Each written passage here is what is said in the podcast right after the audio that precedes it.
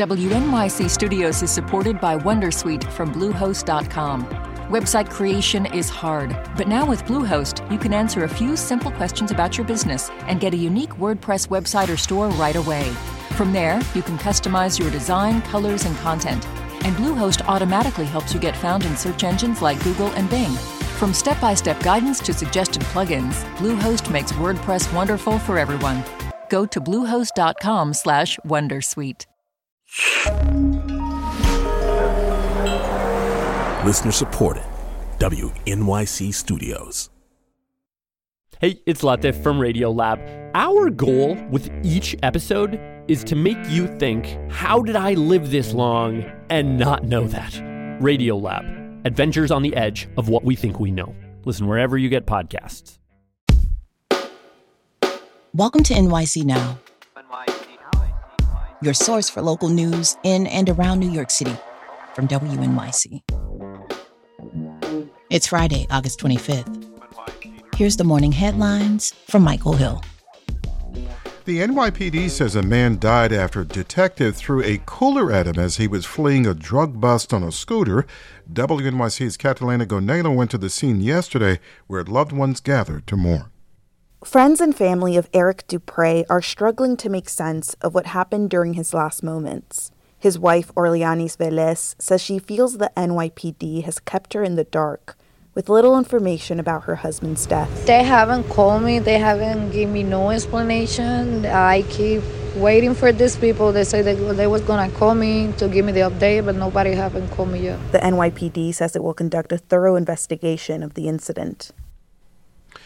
Roosevelt Island tram riders can now use OMNY instead of their MetroCard to ride. MTA Chair Janno Lieber says those living on Roosevelt Island deserve flexibility as well. The Roosevelt Islanders deserve the same convenience of tap and go, and we're delighted to be able to deliver. Lieber says the transition away from MetroCard is well underway with the Air Train up next.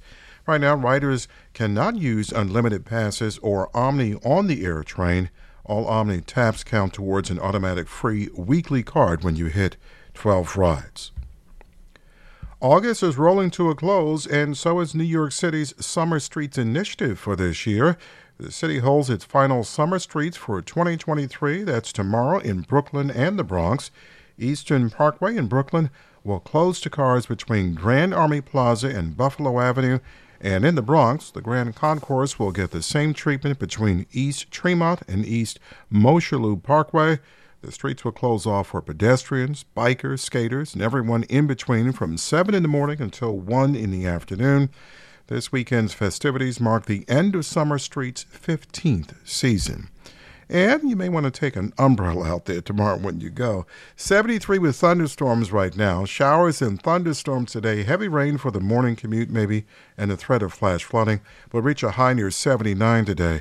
And then tonight and overnight, a 50 50 chance of morning showers and thunderstorms with heavy rain, 72 for a low.